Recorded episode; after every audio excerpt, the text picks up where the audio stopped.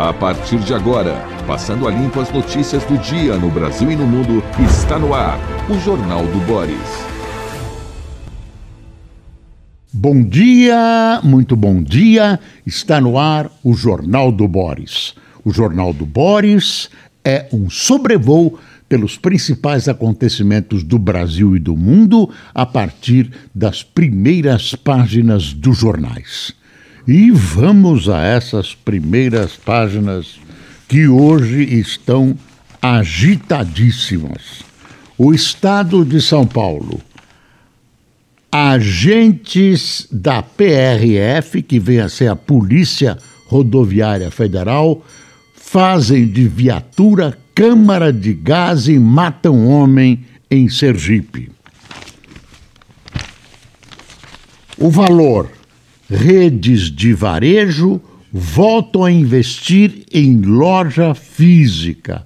Olha que isso é mais ou menos contra o que se imaginava, que a tendência eram lojas apenas digitais ou quase apenas digitais e uh, menos lojas físicas.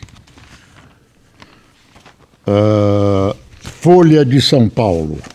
Folha de São Paulo, que é a dona do Datafolha, com essa manchete: Lula abre 21 pontos no primeiro turno. Petista melhora pontuações no Datafolha, no Datafolha e diminui rejeição. Nos válidos teria como bater Bolsonaro sem segundo turno. Ou seja, essa pesquisa aponta é pesquisa, é um retrato, ainda tem muita coisa para acontecer, não começou a campanha na televisão e no rádio, pode surgir uma nova candidata que seria a, a, a, da terceira via. Então a gente não sabe o que vai acontecer. A gente não sabe o que vai acontecer. Mas, aí eu já coloco um mas contra isso que eu estou falando. Nós temos agosto e setembro, a eleição é em 2 de outubro. Então o tempo é exíguo. A inflação prejudica a candidatura do presidente Bolsonaro, a guerra e suas consequências, combustível, etc., são prejuízos diretos para a candidatura de Bolsonaro. Mas ainda eu não poria a mão no fogo para dizer que a eleição está resolvida. O Globo Datafolha. Lula lidera com 48%, Bolsonaro tem 27%. Ciro Gomes aparece com 7% e os demais não passam de 2%. Ah, aí é muito cedo para avaliar uma candidatura de terceira via que nem está acertada. Estão tentando compor uma terceira via com a dona Tebet eu acho que a candidatura dela ainda não está carimbada, não, não, ainda não está resolvida como uma candidata da terceira via. Há dissensões enormes nos partidos, especialmente no PSDB e no próprio partido dela, o MDB, que tem gente que quer apoiar Lula e tem gente que quer apoiar Bolsonaro. Tem uma coisa aqui importante que o, a, o Globo está dando menor, mas é importante. Faquinha alerta para risco de projeto que esvazia o poder do TSE. O presidente Faquinha alertou o Senado, mandou uma correspondência para o presidente do Senado, uh, para ele alertou para os riscos de um projeto do Código Eleitoral que reduziu o poder de fiscalização do tribunal. Diretores dos institutos de pesquisa também mostraram preocupação com pontos da proposta em discussão.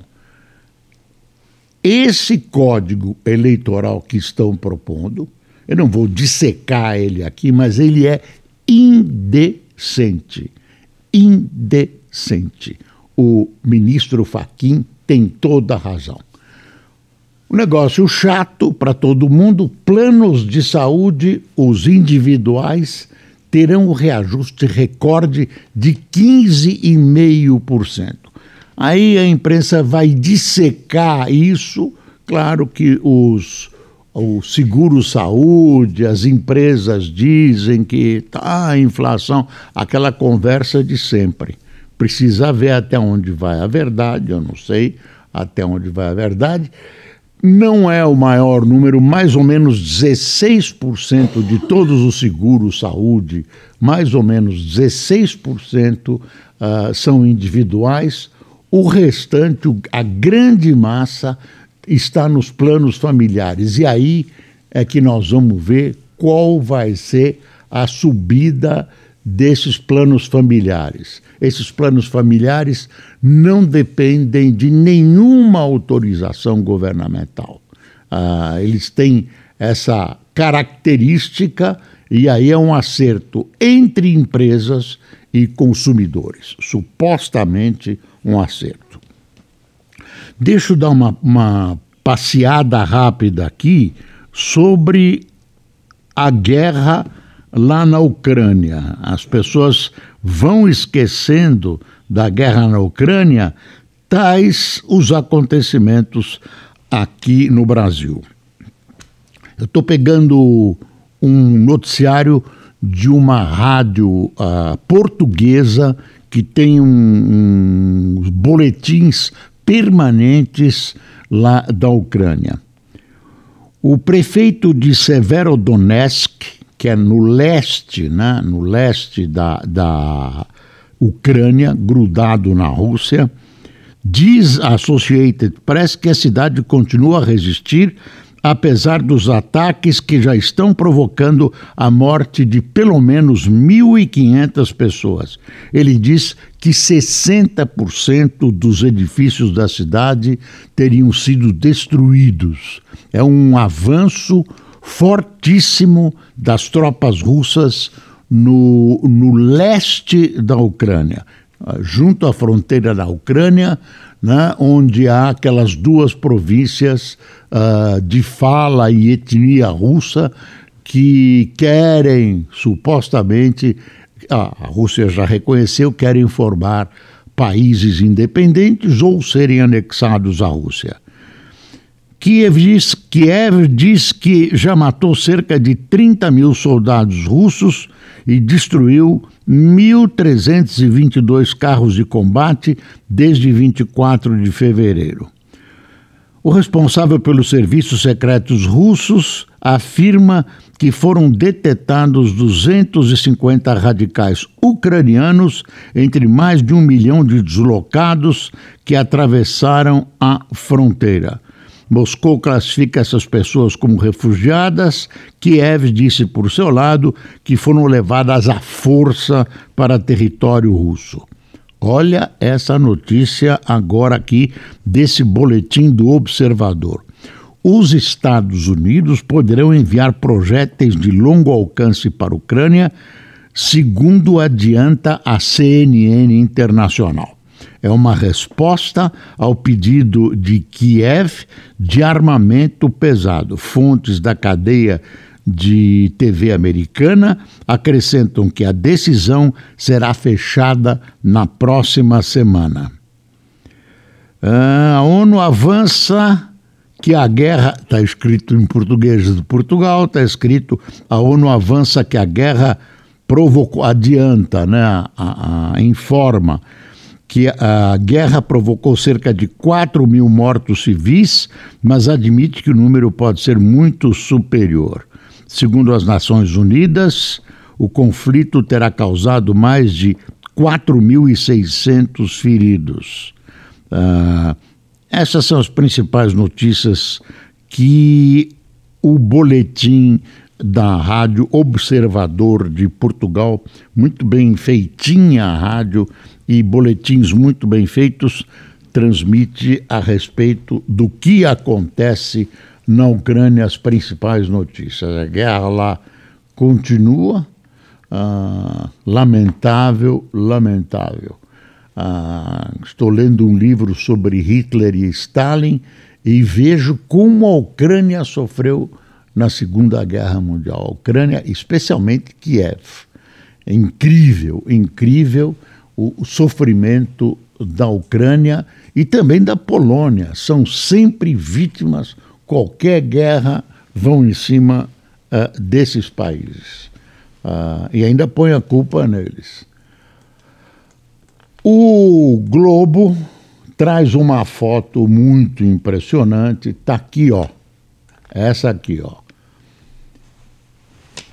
Uh, vídeos compartilhados nas redes mostram toda a ação da Polícia Rodoviária Federal que segura a tampa do porta-malas da viatura cheia de gás, uh, gás lacrimogênio, segundo uh, impedindo Genivaldo, que foi esse moço assassinado, de sair.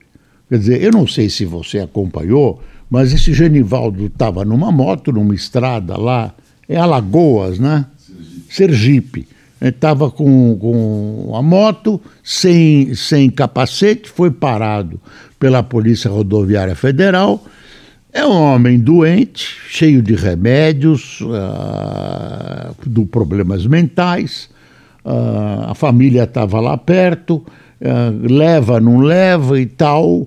Eu não sei qual foi a reação dele, mas ele era um só metem ele nessa viatura, tá aqui, né? nessa viatura, ainda com os pés para fora, empurram os pés, amarram o cara, amarram o cara, metem nessa viatura e jogam bombas de gás lacrimogênio. Não sei se jogaram outras, mas bombas de gás lacrimogênio. Olha o que aconteceu.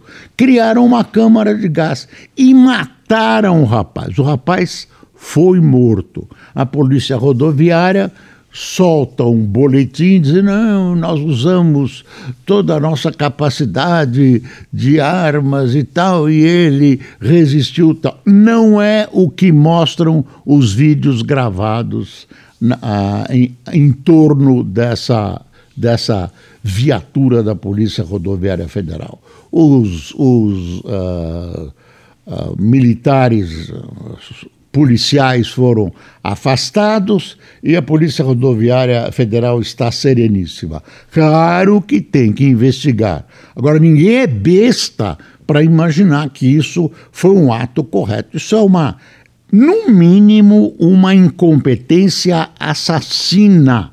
Incompetência assassina. E, além da incompetência, há um senso de maldade que a gente vê nas agressões que esse rapaz sofre, até enfiarem o jeito que enfiaram ele nessa viatura, e aí a polícia, por, por enquanto, nada. Esse, esses dois não deviam ter sido afastados, deviam ter sido presos. Eles não são dignos de usar o uniforme da Polícia Rodoviária Federal, que tem largas tradições de serviços prestados ao Brasil. Eu me admiro da Polícia Rodoviária tentar livrar a cara desses dois ignorantões, uh, bichos, bichos monstruosos que mataram esse homem de uma maneira cruel, um homem doente, com gás lacrimogênio. Isso é um negócio assim assustador, assustador. Gás, criaram uma câmara de gás particular. Isso acontece no Brasil em pleno século XXI. E tem que revoltar as pessoas mesmo. Tem que revoltar as pessoas mesmo. Presidente Bolsonaro, é hora de o senhor falar alguma coisa, o senhor é candidato. É a hora de o Lula falar alguma coisa e todos os candidatos. Como é que vai resolver isso? Esse problema é a ponta de um iceberg muito maior que acontece na segurança pública do país. Espero que seja feita justiça. Ontem vimos a mãe desse rapaz, parentes dele, enfim, um horror, um horror, uma coisa inimaginável, uma coisa de filme de terror. Imagine transformar um furgão, uma viatura da Polícia Rodoviária Federal em câmara de gás. Tranca o cara lá dentro e joga uma bomba. Isso é coisa de assassino. Impossível que a idiotice alcance esse nível. Impossível. É coisa de assassino. É querer matar. É querer matar. Eu não acredito que a burrice e a ignorância alcance esse nível. Os caras queriam matar mesmo. Para mim não resta dúvida. Bom, vamos em frente. Tem a pesquisa, né? A pesquisa, eu já disse, é, é a pesquisa coloca o Lula muito bem. Coloca o Lula muito bem. Ainda tem muita coisa para acontecer, ainda vem, vem a, a, campanha de rádio e TV. Uh, o Lula é, é, é, muito frágil nessa campanha, uh, deve muito, tem problemas graves.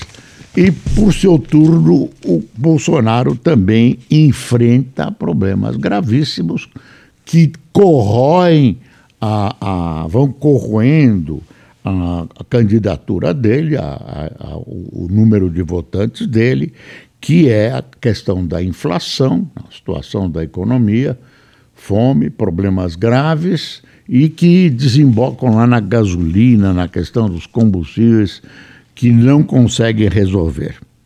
Entre mentes, o Bolsonaro resolveu, está aqui na primeira página da Folha, resolveu ir à cúpula das Américas.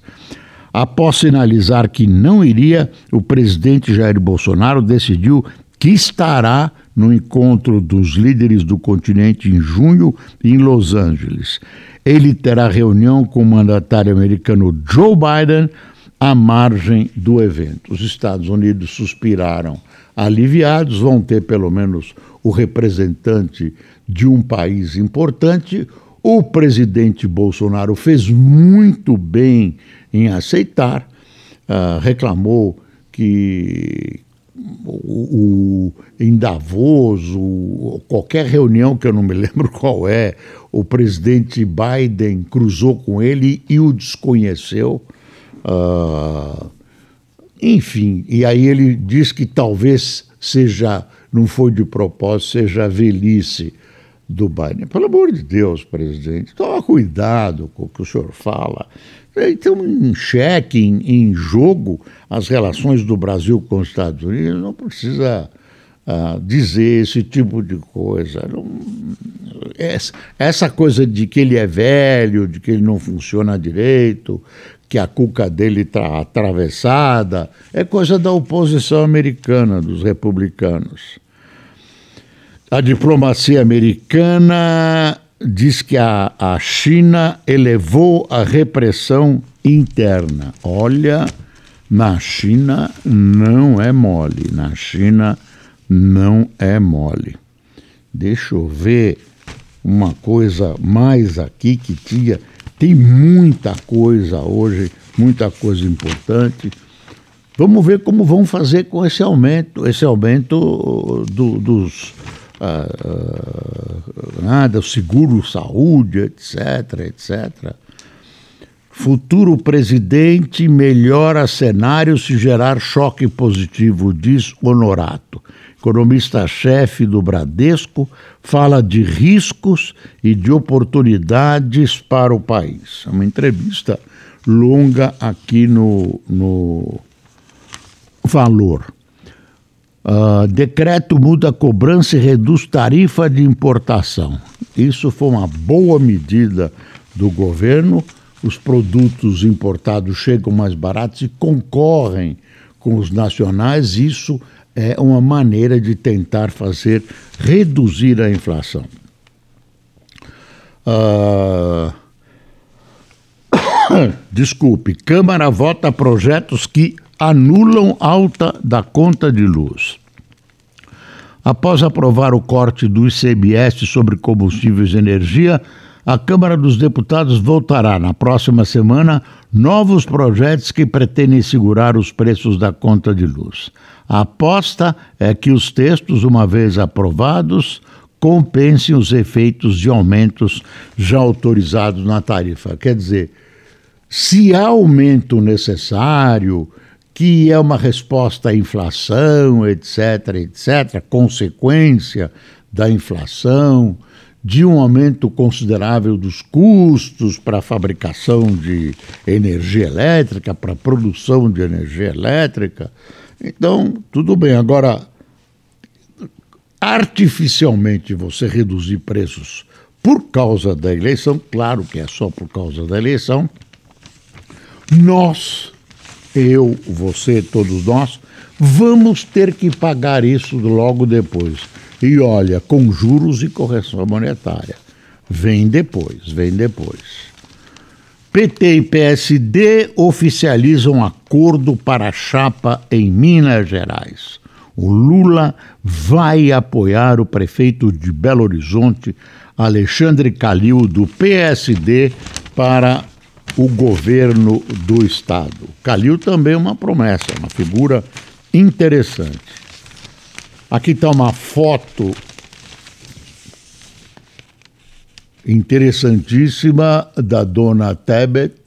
Está aqui lideranças do PSDB e MDB divergem sobre acordo nacional.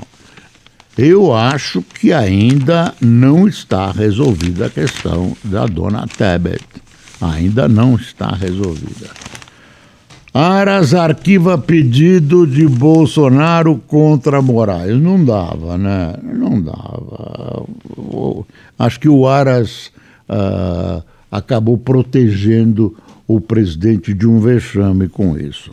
Aliás, a briga dele com Moraes aí não escapa ninguém, não.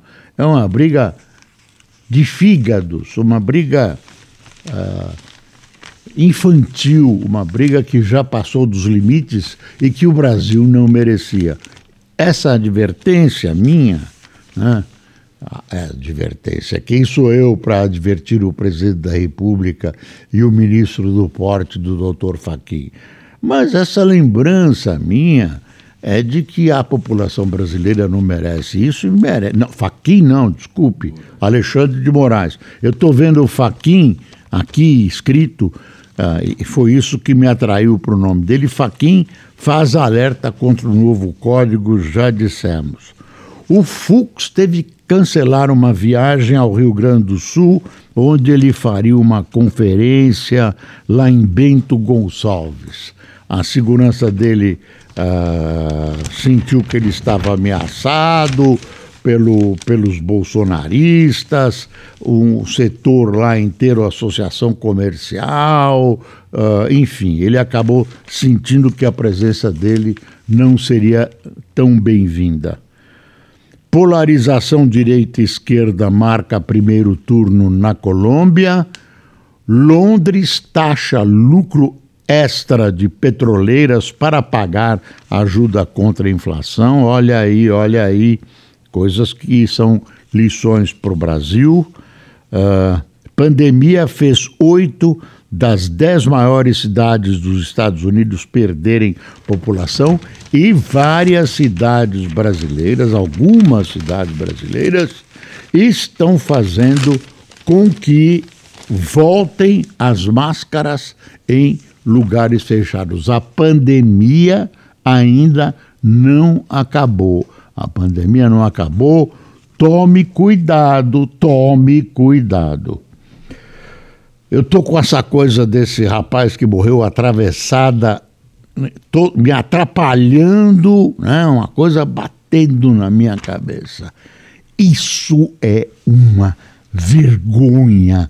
Isso é uma vergonha. O Brasil exposto no mundo por um grupo cavalar de violência, né, de coices desses policiais, burros, assassinos. E aí vem a polícia rodoviária superestima a burrice da gente. Quem tomou café com a gente? José de Luiz, não é o da Atena. Não. não. Adilson Paraguai, Freitas Santos, Lia Costa, Padilha Vlad, Adail Vera, Susana Wiggers, ou Wiggers, Luci Preto, Evani Scharfman, José de Arimateia, Carlos Ferreira, Isabel Fantoni de Carlos Barbosa, Rio Grande do Sul, Francisco Antônio de Itarema, Ceará. Eu não conheço Itarema. Eu vou ver, vou conhecer Itarema daqui a pouco. Manuel de Assis de Paraupebas, no Pará, e Maravaz de São Leopoldo, no Rio Grande do Sul. Pessoal, muito obrigado por sua audiência essa semana. Eu sou grato pela companhia de vocês. Espero que você tenha um bom fim de semana e aproveite para pensar no seguinte: é preciso passar o Brasil a limpo e o seu voto é importante para isso. Tchau.